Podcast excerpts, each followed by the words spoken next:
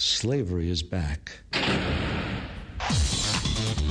Welcome to a place where private business profit from a captive labour force, yet pennies are spent on medical services to a population in which the Indigenous, the poor, and the mentally ill are overrepresented.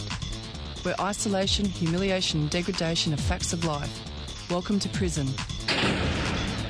It depends who's telling the story, I suppose. The prisoners would have one view, the people who work in the prison system would have another, and I think it's up to people to decide uh, you know, where, where the truth is. Give government propaganda and the media spin doctors the flick. And check out Doing Time for news, views, and tunes on prison issues from Guantanamo Bay to Christmas Island to prisons and detention centres everywhere. Every Monday at 4 pm on your community radio 3CR. We are still fired up and we're still talking about revolution. Hello and welcome to the Doing Time show. This is 3CR Community Radio, 855 AM on the dial, streaming live on www.3cr.org.au. And this is a very special show, and just to warn listeners that there may be audio images of Aboriginal and Torres Strait Islander peoples that have died. And we will certainly be playing some more um, Archie Roach music to honour his, um, his passing. Now, we're going to be hopefully interviewing um, Kath, who is going to be talking about her lived experience of prison, and she's a performer through Somebody's Daughter Theatre Company, which is presenting the premiere of She Swallowed That Lie, which is a unique Australian theatre production created and performed in collaboration with women who have lived ex- prison experience and marginalised youth from regional Victoria. And this particular theatre production is playing at Chapel Off Chapel from the 25th to the 27th of August. And it's the story of eight gutsy women and their life inside prison to life outside, told with a dash of humour and loads of heart. And so we're going to be speaking to to Kath later on in the show, and also speaking with her artistic director. And they have very kindly um, agreed to take a break during rehearsals of the premiere um, theatre production to talk about the issues um, facing women in prison and men too. Um, and since 2011, um, you know, there's there's been sorry, I was just having a look at the, the first interview here. I've I've gone a little bit out of order because we're not sure if we're going to be interviewing um, Felicity from the Torch. But while I'm at it, I'll introduce her next in a minute. Um, but yeah, so we're going to be speaking with Kath and the director later on in the show, and they'll talk about the fact that, you know, there's a lot of over incarceration of not only women in prison, but also men in prison as well, and Indigenous people as well. And since 2011, the Torch has been providing art, cultural, and arts industry support to Indigenous offenders and ex offenders in Victoria through its Indigenous Arts in Prisons and Community program. And first up, I'm hoping to be interviewing Felicity Chaffer Smith, who is um, an Aboriginal woman from South Australia who's currently studying for a Bachelor of Business with Swinburne University. And she's also an artist who enjoys sharing personal memories of growing up with her family. We're having some trouble getting on to Felicity, but if we don't speak to her today, we will definitely be speaking with her um, in the next week or two. But it's always good to promote the lived experience of prison on doing time. Um, and this is a very unique opportunity to do that. And then I'm, I'm hoping also to be speaking with Ian Rintel, um, and we'll be speaking with him. He's from the Refugee Action Coalition to give an update on asylum seekers and refugees. Um, but in the meantime, while we're waiting to see who we're going to be interviewing, let's um, listen to some Archie Roach.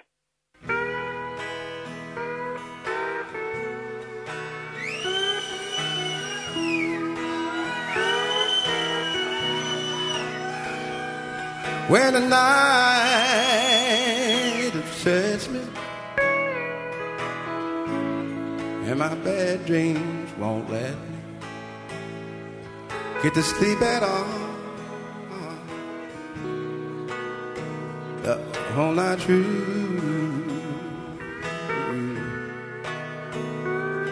When the darkness surrounds me, and all my demons just hound me. Ah, that's when I call and reach for you.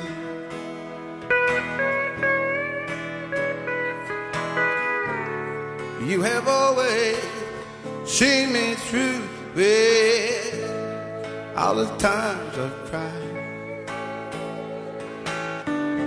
I don't know what I would do without you by my side when I'm sad and lonely. And it seems like you're the only friend I found, at least one is true. When they all desert me, and anybody tries to hurt me, oh, I turn around and reach for you.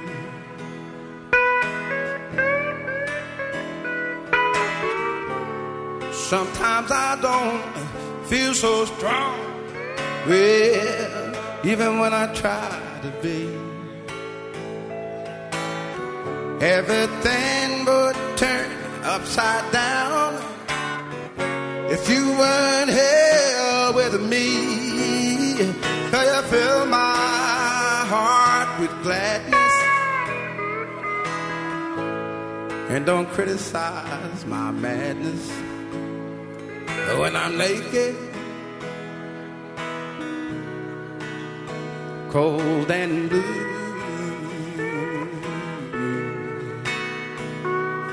Cause you hold me till the morning, and slowly it comes dawning that is sacred when I reach for you.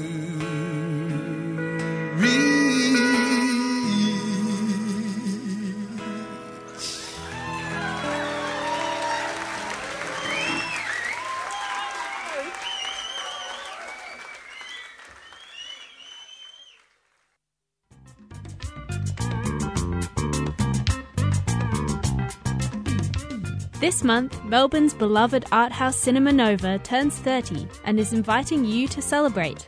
Revisit Cinema Nova favourites with a curated program of popular features that Melbourne movie lovers took to their hearts, including Parasite, Call Me By Your Name, Lygon Street, Si Parla Italiano, and more. Tickets on sale now. Cinema Nova, Melbourne's favourite independent cinema since 1992, a 3CR supporter.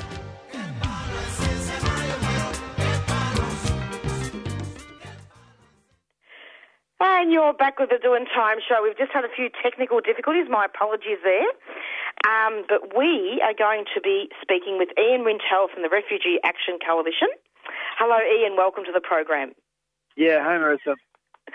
We've just had a few technical difficulties trying to get onto um, to an interview. That's it's it's extremely difficult. But anyway, we are going to be now speaking about refugees and asylum seekers, which is very very central at the moment, isn't it? Yeah, yes, yes. Well, it's never very, never very far away, I think, from the political mainstream. But um, yeah, it's one of the big things at the you know at the moment. So such big expectations with the you know the Labor government, uh, but we're not getting a lot of um, yeah, we're not getting a lot of uh, answers yet from the from the government. So people Indeed, are we aren't. We're big not. expectations, but um, yeah, not much movement yet. Can we look at the latest media release that's been put out by the Refugee Action Coalition Yep. about the two Iranian refugees in Port Moresby, and how they were robbed at gunpoint when armed um, men broke into their unit? Mm. Yes, yeah, yeah, yeah. No, well, that's not so. Um, that's not so long ago. Um, and you know, look what's I've now. It's only only a week ago. Maybe it's 10, day, 10 days ago, not, quite ten days ago. But it is it's just a you know one more example of the kind of the general level of violence that the you know the refugees have been subjected to. You know, in you know in Port Moresby. You know, so they the rascals actually broke into their into their unit. You know, one was armed with a gun, two others with bush knives. They put a gun to the head of the younger refugee who was in the in the unit, and then you know proceeded to you know rob the you know rob the place. Uh, so I mean, it's very lucky. In many other cases, uh, actually, the you know the refugees have been injured. They've been assaulted in these you know kind of armed armed attacks. It's very common for them to have guns pointed at them or to be you know to be knifed. Uh, in the in the assaults that you know that take place. It's become it's become routine. I mean, people might have seen on the news, you know, the big issue when during the election of the just uh, you know horrific you know scenes on the streets of Port Moresby with you know people armed with bush knives of you know hacking into um, you know into people on the streets. But that's what the refugees have been confronted with. Um, you know, simply you know as a routine part of their lives in Port Moresby. Absolutely, and. Uh, again, what's what's the Labor government doing about that? Well, that's one of the big issues because I mean, one of the reasons we wanted to really highlight, you know, that because it, it, it is just a you know one more indication, as I said, of the general levels of violence that they're, they're subjected to. Because most of the refugees kind of stand out, you know, and, and given the levels of uh, you know of, of poverty and disadvantage which exist in Port Moresby, you know, they think you know someone if, if they've got anything, a few you know a few tens of kinas in their pocket or you know, a, a, you know, a mobile phone, then they become a very, you know, a very easy mark. Um, you know, they very often stand out in the, you know, in the community, uh, and uh, you know, they become, you know, sort of just a very easy mark, a target for, you know, the robberies. It's one more reason why they shouldn't be in Port Moresby. They should be, you know, in uh, in in Australia. They asked Australia for protection in 2013. Many of them have been found to refugee, being refugees, uh, but now they're still being, you know, sort of treated as, you know, people who can be dumped and, uh, you know, sort of it doesn't really matter the level at which their human rights or their, you know, personal safety are, you know, are abused. So it's part of our arguments about why people in, you know, offshore detention should be should be brought to Australia. I mean, refugees have become routine targets, haven't they?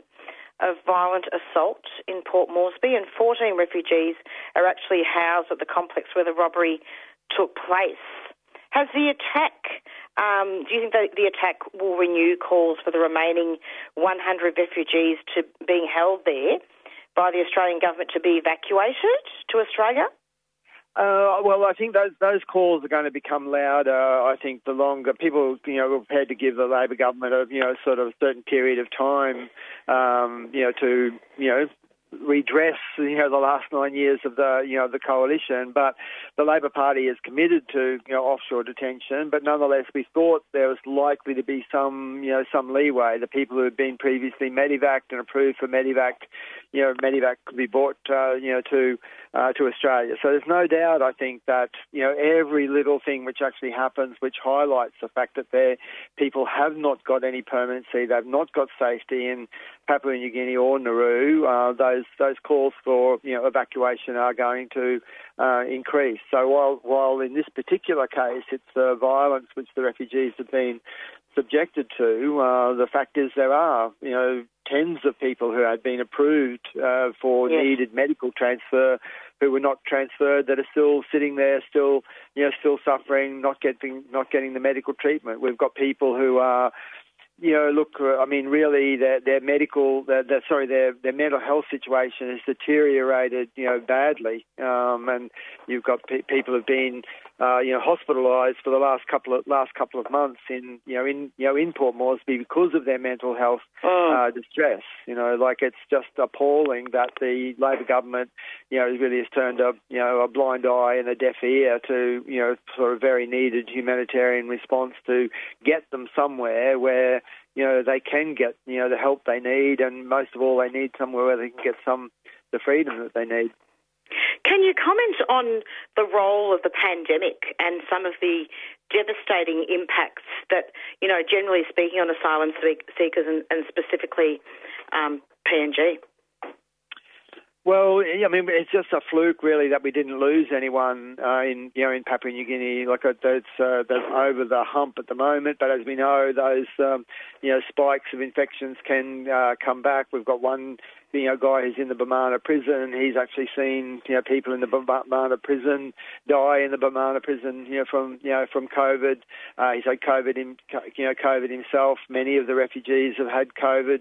Um, so it's just a fluke, you know, that people, you know, didn't didn't die because of, you know, the high levels of underlying, you know, other medical conditions that they suffer from because they are, you know, refugees. Um, so it's been, a, you know, quite a bit of a worry uh, that because at the moment the Australian government is saying that they've got no particular responsibility. They think that somehow they can put out a press release or some kind of notice that simply washes the hand, the hands of the people that they, you know, responsible for putting their you know, in 2013. And in that regard, you know, it may not have been uh, the uh, Labor government that actually transferred, you know, people uh, there in uh, you know, in 2013, but they've got a responsibility because it was the Labor Party that actually negotiated the the beginnings of the you know, Pacific Solution, you know, Mark II, uh, which you know put people in those you know in, in those in those circumstances, and whether it's been, you know, the torture on you know on Manus Island, uh, whether it's now you know the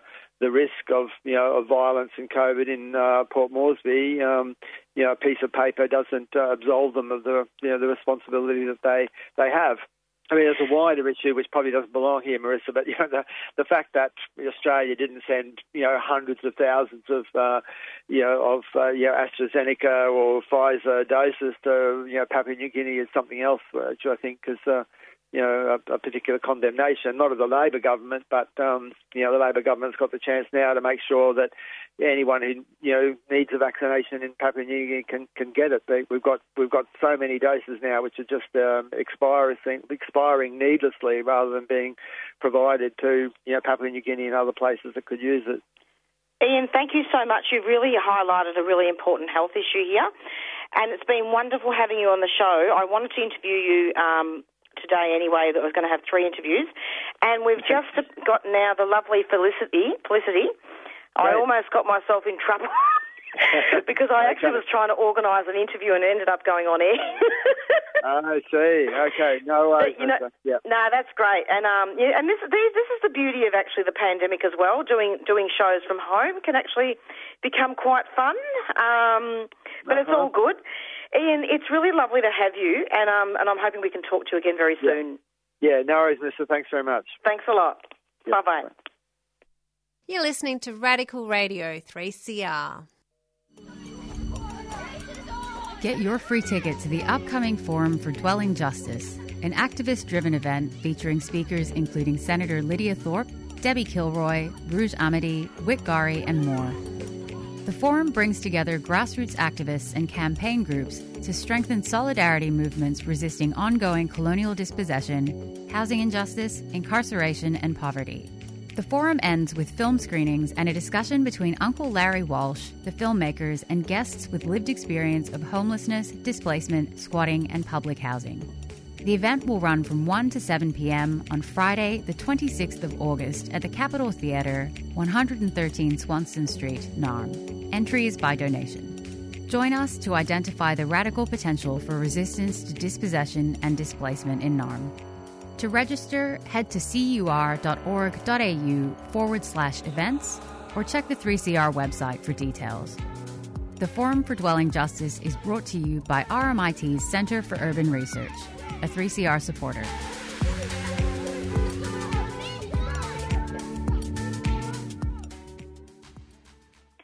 And you're back with the Doing Time show, and I'm really honoured to have Felicity, um, who's going to be talking about the torch. Hello, Felicity. Welcome to the program. Hi. Thanks for having me. I'm sorry about all that, Felicity. all good. No worries. all good. You're on air now, but um, now, Felicity, I'm wondering if you could just first of all um, describe, talk about, talk to us about what land you're from, and then talk a little bit about the torch and how it's helped you. Sure. So um, I'm a Ngadjuri woman from South Australia. Um, uh, my my connection comes through uh, my my mother's mum, so my maternal grandmother. Um, and prior to uh, getting you know introduced to the torch, there there was only a limited amount of information that I had of my my history, my family, my people. Um, so that's where the torch came in and actually really opened up my eyes and helped me connect to who I am. Um, uh, so I was uh, in prison. I've done five sentences, and it was during my last sentence, my longest one, that I um, that I learned who the torch was and um, uh, engaged as a participant and uh, really got stuck into it all. Fantastic. And so, so you've had lived experience from prison, and now you're doing like an arts program, or you're you're, you're doing art yourself.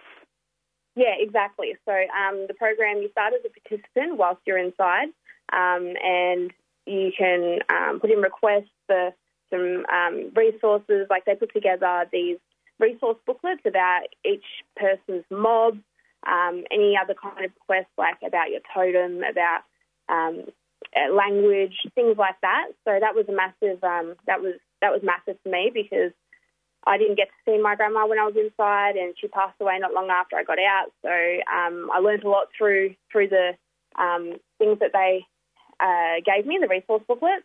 Um, and once uh, once I got out, I stayed in contact with the torch and continued on as a in community participant. Um, and I got to it, I still do do my art. Um, we have uh, the Melbourne Art Fair on at the moment, which I've actually got a couple of pieces in. Um, and this year's Confined, which is our, uh, the biggest yearly exhibition that the Torch holds, um, I was actually selected as the promotional image, my artwork um, called Tiddalik. That was the promotional image for this year's exhibition. So that was pretty pretty special. It is very special. I'm so glad.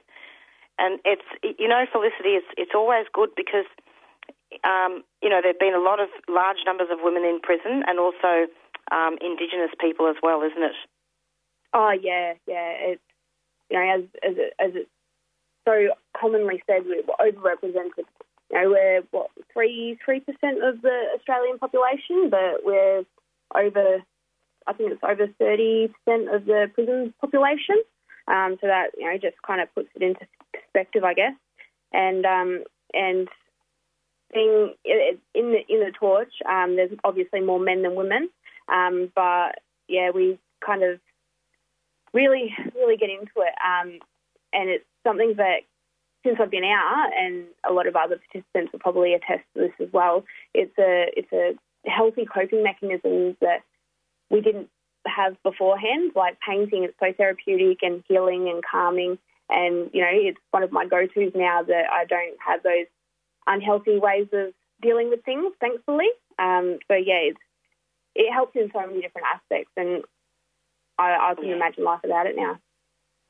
Oh, for sure. I mean, it, it sounds like, I mean, from what I've been reading about the torch, it, it helps um, artists uh, to, to reconnect with culture and and earn income from, from art sales, which you deserve, with 100% of the artwork price um, going directly to the artist. Because sometimes I'm a little bit sceptical about, um, you know, Indigenous art and the fact that sometimes it doesn't go directly to the artist.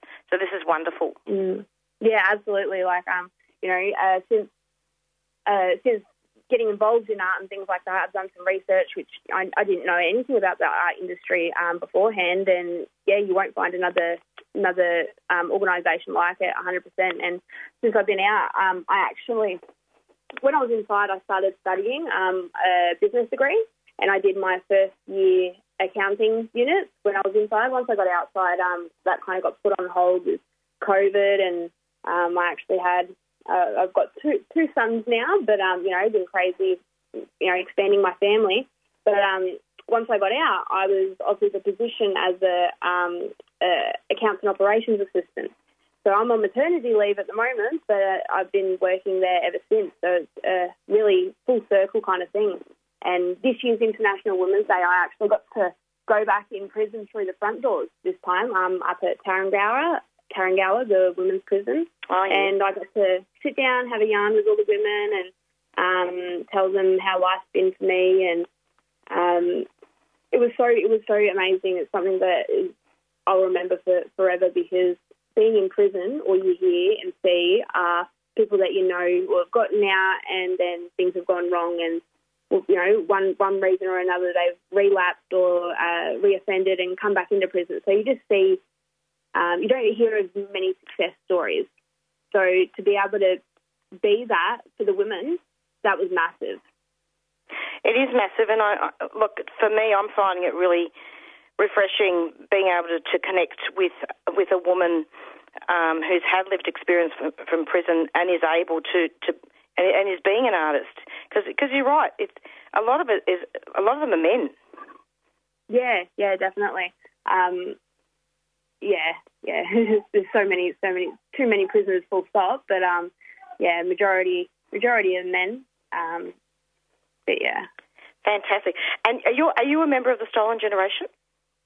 no, not me. My grandmother um, is or was. Uh, yeah, she was.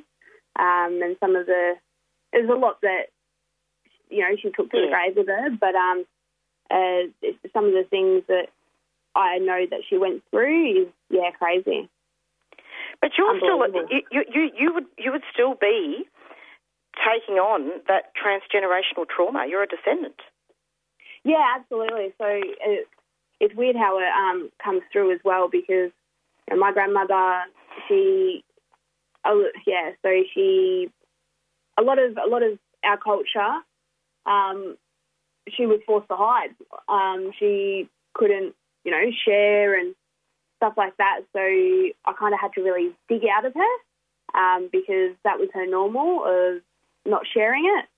Um, yeah, Yeah. It, it does get, get passed down. Absolutely. So the torch, where does it come? Who funds it? Um, so it's funded.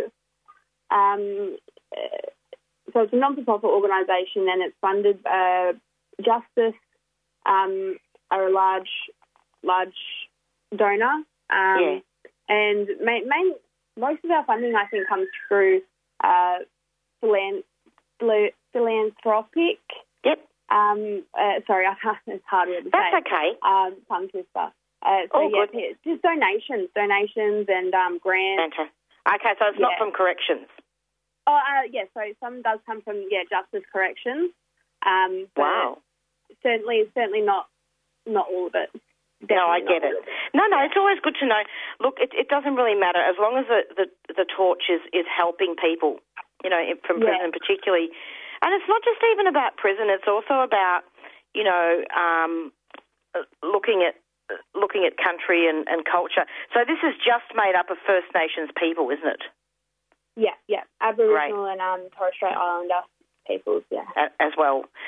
Felicity, I've just so enjoyed your company, and I really wish that we had more time. I'm actually going to be interviewing now Kath, um, who's a performer with the Somebody's Daughter um, theatre company, and we're going to be looking at um, the theatre production She Swallowed That Lie. And they're actually going to be taking a break from rehearsals to, to, to be interviewed. But is there any way I can interview you next Monday as well? Can I? Yeah. Can I, can I do that? Yeah, sure thing. Okay, I mean, let's continue our discussion. Can you put in your diary um, that we're going to be doing um, four o'clock this Monday coming? Can you lock that in? Locked in. I'm saving it now. You are amazing, Felicity, because I'd really like to, to have a chat to you again um, and continue continue our interview. We do this a lot on the Doing Time show because um, it's really, really important for um, women in prison to be to be represented on our show. And I don't mean that in tokenism. I mean I mean that very sincerely. That we we need to have more women. Yeah, absolutely. I'll I'll I'll I'll chat with you all day long. I can definitely go on about you know um, my experiences and my, how how amazing the torch changed my life. So yeah, I'd love Yeah. for it. Okay, I'll ring you on this number for, at four o'clock this Monday. Thanks for All right, next great. Monday, which would be the uh, the 29th, I believe. 29. Yeah.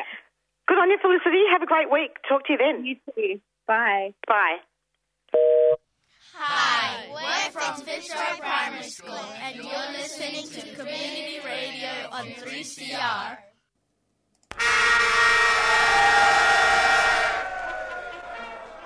Hi, my name is John A. Tate, and I've collected hundreds of songs about footy and sport.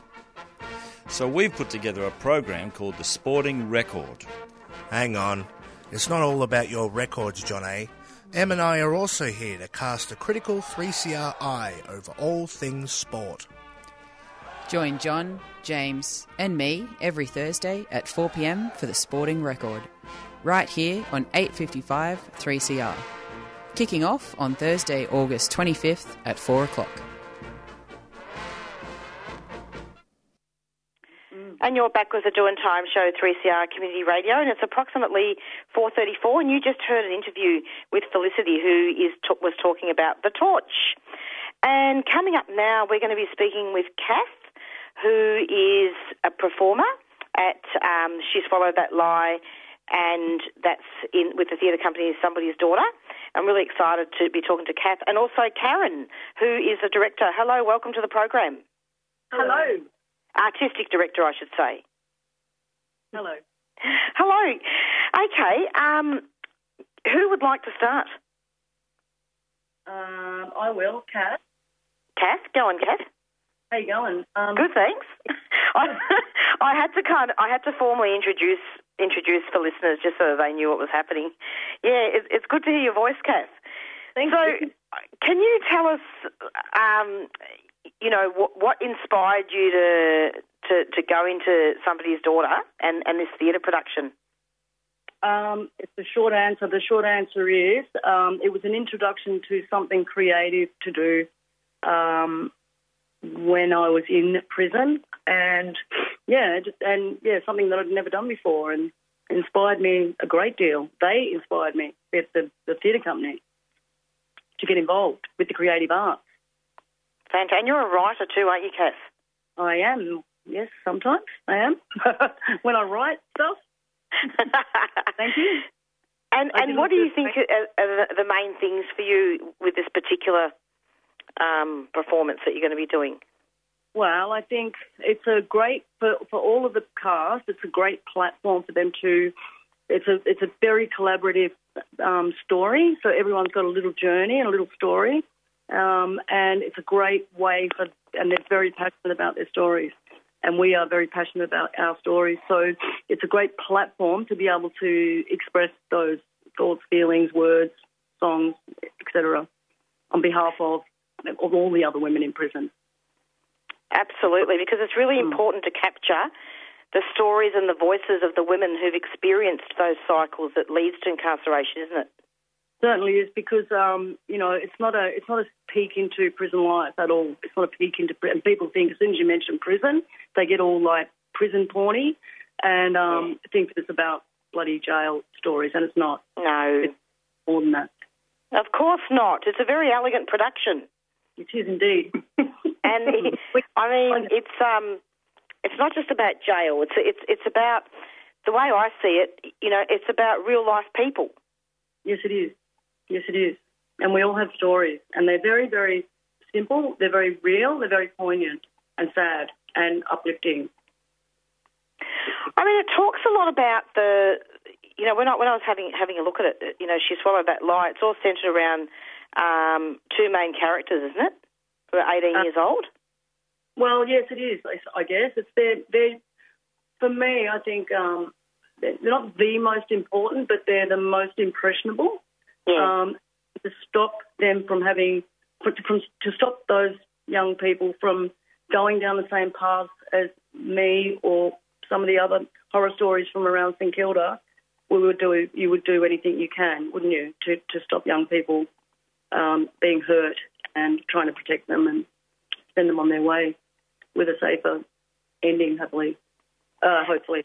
Sorry, sorry. And what date is this happening? Uh, we start on the thir- this Thursday. It's our first show, opening night, which is exciting, scary. Uh, Are you yeah, nervous? Thursday. Two two shows on Thursday, go. We've got a preview and then we've got a We got a, yeah, so preview and opening, and yeah, so um, Great. Yeah, they're, they're Karen questions. Great. We'll speak to Karen in a sec. We don't want to leave you out, Karen. so, um, and this is, we'll, we'll speak about where it's playing in a second. So, Kath, um, let's talk about your um, like what's what's going to happen in, in terms of of these performances. I mean, so which character are you? Are you allowed to say that? Yeah, yeah, I'm Paulie. I'm Paulie, the crazy pigeon lady, the storyteller of St Kilda. oh. Uh, well, I live in St Kilda, so Karen and I started together, and it was sort of all about St Kilda. That's where we started. So we got uh, they're the foundations, I guess, and we branched off. And there's you know quite lots and lots of stories since I've been in St Kilda. Really scary stuff. Um, and yeah, so it's based in St Kilda.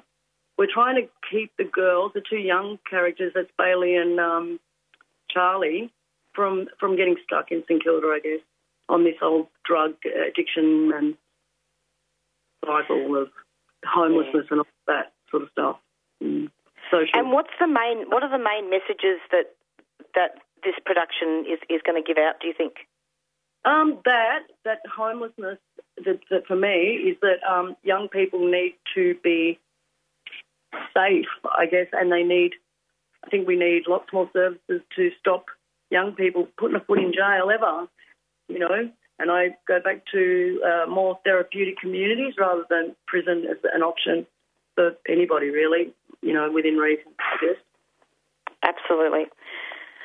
I mean, it's it's actually really positive for me to be doing this interview because I've been doing um, a radio broadcasting with the Doing Time show for many years now, and the thing that stands out for me is that I'm always doing stuff about violations of human rights week after week after week, mm. and negative stories, all negative, mm. all negative mostly, and especially, you know, not just with Aboriginal deaths in custody and and you know stuff that happens with the police, but also things that happen in prison with with men and women, and so it's really great for me to be able to do an interview like this where it's positive. Yeah, for sure good for us too to have something positive to say. Actually, yeah, for sure. Yeah. yeah well, let's promote it. So, so Karen, um, so you can you just introduce your title, who you are? uh, yeah, hello. I'm Karen, Karen Harper, and um, I'm the director of this show, um, Somebody's Daughter Theatre, and um, it's a very collaborative work. We basically started. We look. COVID and the whole sort of lockdown, we were working in the women's, obviously, we work in, in Dame Phyllis Frost Centre in Tarrengower with the visual art. And we've been inside the women's prison for many, many years. And we always have a production. It's a sort of every year we have a, a production. So we devise a new work with the women inside. Um, and also the visual artists come in and there's a an exhibition and a, and a, new production, and generally it has three um, shows for outside audiences to come in. So you've got the, you know, you get the, the dignitaries, you get the sort of the justice ministers and dignitaries, and sometimes members of parliament and so on. But you also get women's family, friends, supporters, the the the, the, the whole housing and health um, uh, sector that supports the women incredibly well and they come and see um, this show, and uh, it's amazing. So it's a bit of a privilege. That's what happens, and then there's two shows on on for the women, the mainstream women themselves, and that's we do five performances. So that finished in 2019, and then in 2020 we were sort of we did a radio play. Um, and we're putting it out as a podcast. That's another thing. We'll, we'll, we'll promote that later, but there's a little podcast about um, the show we did in 20, 2019. Um, so this show is very much um, we're taking some one little aspect of, of, a couple little aspects of former shows. It's mainly a new production with the new the people that we've got, but there are some other a couple of songs and that from the from the I won't give too much away, but you know the, the, the little bit of Gatwick revisiting and, and a few little things like that. So it's very exciting. This cast is absolutely wonderful. It's it's um, it's really, um, I guess it's there's obviously there's a lot of truth telling, but it's done in such a way that um, I think we're taking people through uh, an, a wonderful journey of. I guess there's resilience in there and bucket loads, but we're also looking about what happens how do you intervene um, before people hit the system, before they are tumbling around, down, um, lost through the cracks, sort of thing. So it's very much it's a little hero story. That's great, and it's it's so it's actually when you say theatre production. This is probably a very silly question, but is it a play? It's a play. This is a play. Yes, we do a lot of our play, Marissa. That we we always have songs that weave the storyline. Sometimes um, songs a bit of light a light relief, but sometimes a bit of dancing. And that we all want to have a little bit of fun. I mean, I think people. I mean, that's how people survive. Some of the humour that you when you're working with people is, is, you know, it's it's pretty funny, and so there has to be ways where people can just leave some of that, you know, some of the the trauma and the horrors of of, of just real life existence behind, and people are quite funny. So we do have some some songs that weave the action.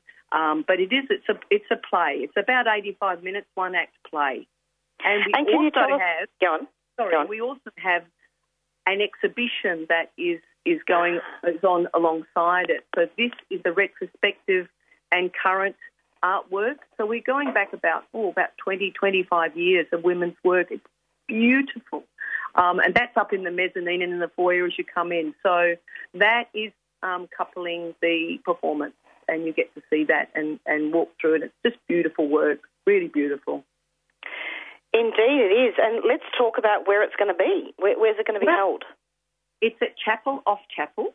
We're currently rehearsing at Chapel Off Chapel. It's very exciting to be in the theatre. We're at the um, the big theatre, the Chapel Theatre, and it starts on uh, Thursday night. We open 7 p.m. Um, Fiona Patten is opening the show, and we and the exhibition, and it goes through to Saturday. So there's five performances, including a preview. Wonderful. And Kath, how does it feel to have to have all of these things said? I mean, it's, Uh, it's such it, they're really big achievements, really.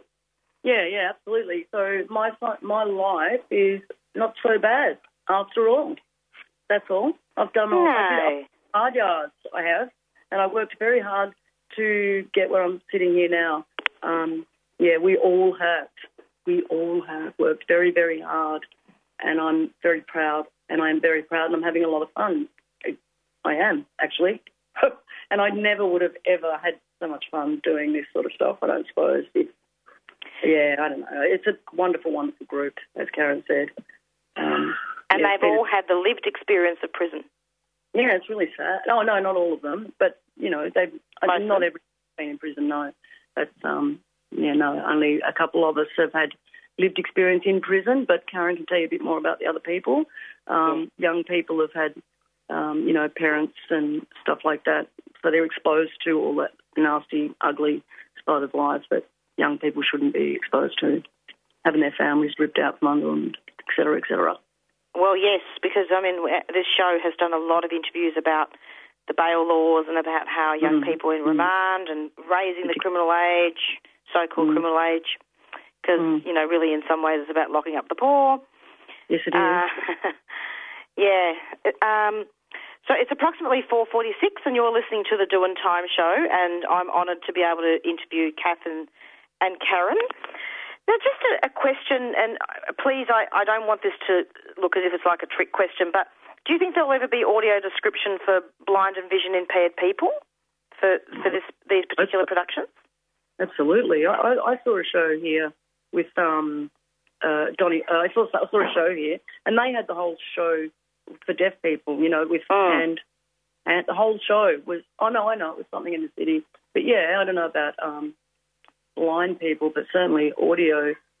Uh, you know, signing a whole show. I've seen it done, which is really cool. Yeah, it can it can be done, and it's um because often it can be it, it can be very difficult um for for blind people to to go to these productions because they can't they won't be able to um to see what's happening. Although plays are not that visual in many ways. No, ours is very um, audio friendly. There's lots of songs that explain the story and push the story along. Lots of um, monologues and bits and pieces. It's, I reckon you could shut your eyes and be able to follow the story.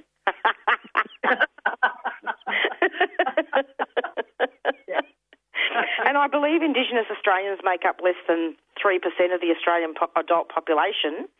But represent over 30% of the the national Mm. adult prison population. Ah, yes. With yes. women. Yeah. Mm. Um, um, our, both our young people are First Nations artists, and they're, um, you know, it's, it's, um, yeah, it's very interesting. In terms of the, the show, we've got sort of the, the different generations. So we've got two uh, 18, 19 year olds. We've got people that are getting a little bit older than that in their mid 30s, and then we're, we're, we're sort of going up and up from there. We've also, uh, we, I think the oldest is about 64 or something, and then we've also got people, you know, slightly culturally diverse. When we when we did the last show in the prison, we had about probably about nine cultures that were on stage, and it was sort of sensational. Um, but you know, we we work with the people that are there, and this is this is what we've you know what we've got. I, I, I going back to your question, I think it would be wonderful to have uh, more accessible. Um, uh, you know, in terms of um, for the vision impaired and um, audio um, viewing and stuff like that. So there's something that we could possibly ask about. It's not something that we haven't um, thought about. We this this show is everything is with we've gone from the marathon, you know, the long slow marathon to the sprint. So everything is sort of is happening sort of yesterday, and I think that um, but these things are very important. I, I believe what Kath's saying is true. It's really important that we've got. We do have something. We will be um, we will be putting out a podcast, a four part podcast once this show comes down, which is um, Kath leading that, and she's um, one of the five women that actually introduced the podcast, and it's recorded in the women's prison just before when COVID lockdown happened. And um, and they're giving some sort of, I guess, some background to the show and what it's all about and, and why the themes of the play are there and so on. So that's something that is going to be released very shortly. Yeah. That is awesome. And Kath, do you, do you have any? Oh, sorry, Karen. What was? I interrupted you there. Okay. Yeah. It's okay. What were you going to say? I was just going to say that because I, I thought you meant like people watching the show and listening to it rather than Yeah, yeah. because would not be excluded if they had vision impairments from this show.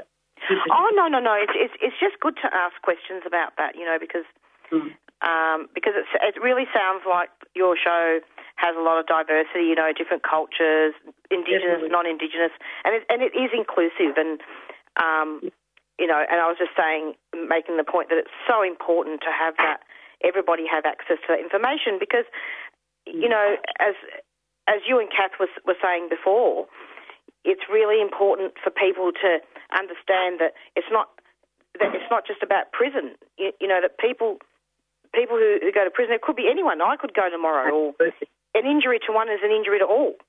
Yeah, indeed, absolutely. Yes.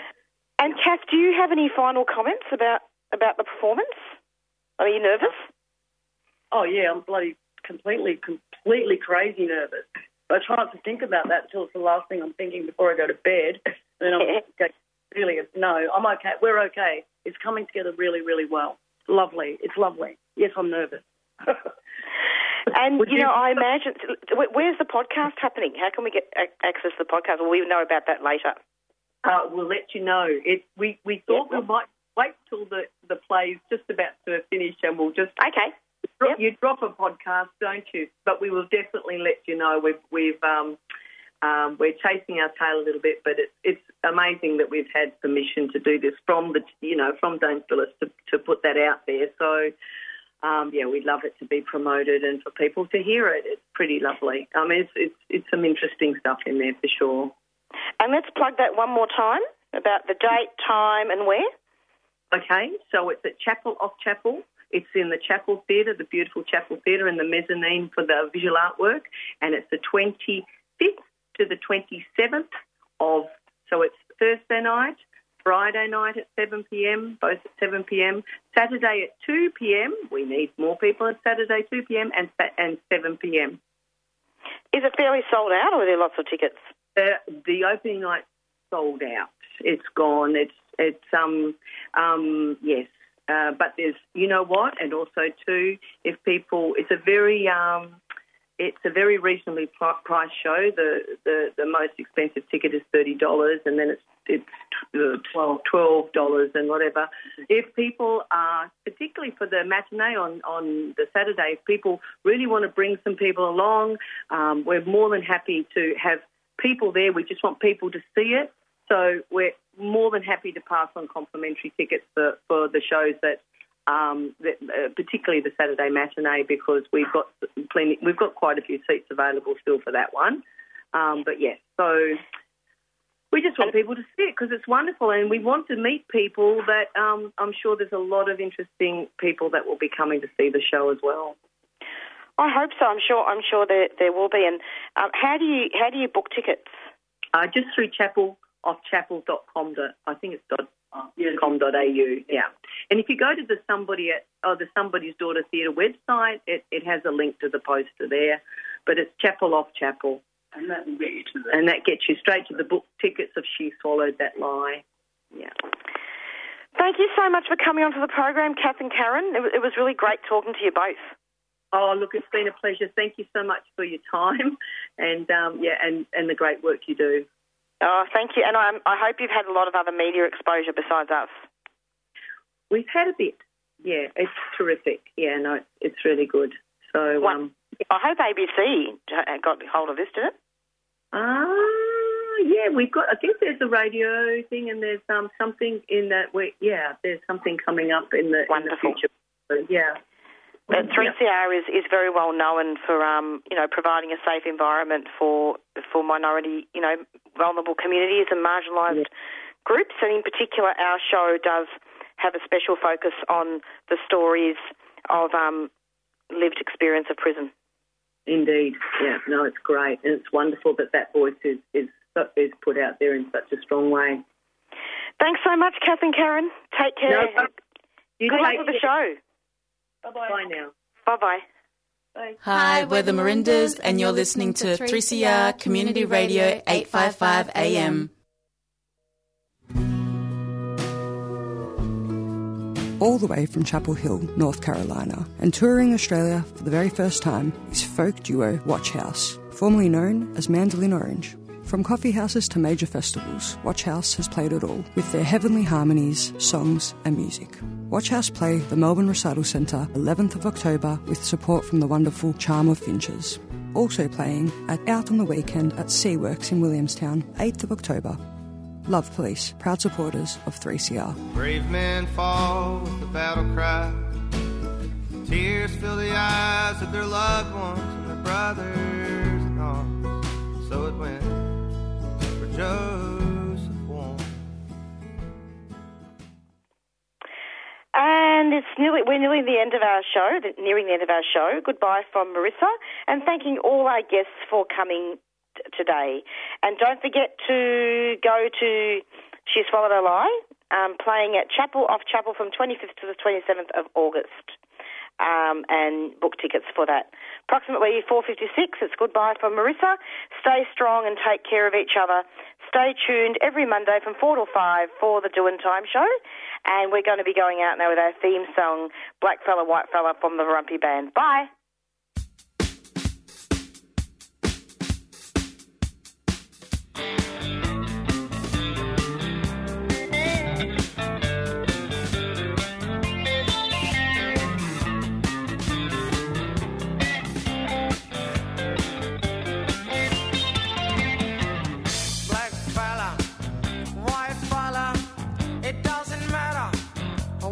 As long as you a true fella, as long as you a real fella.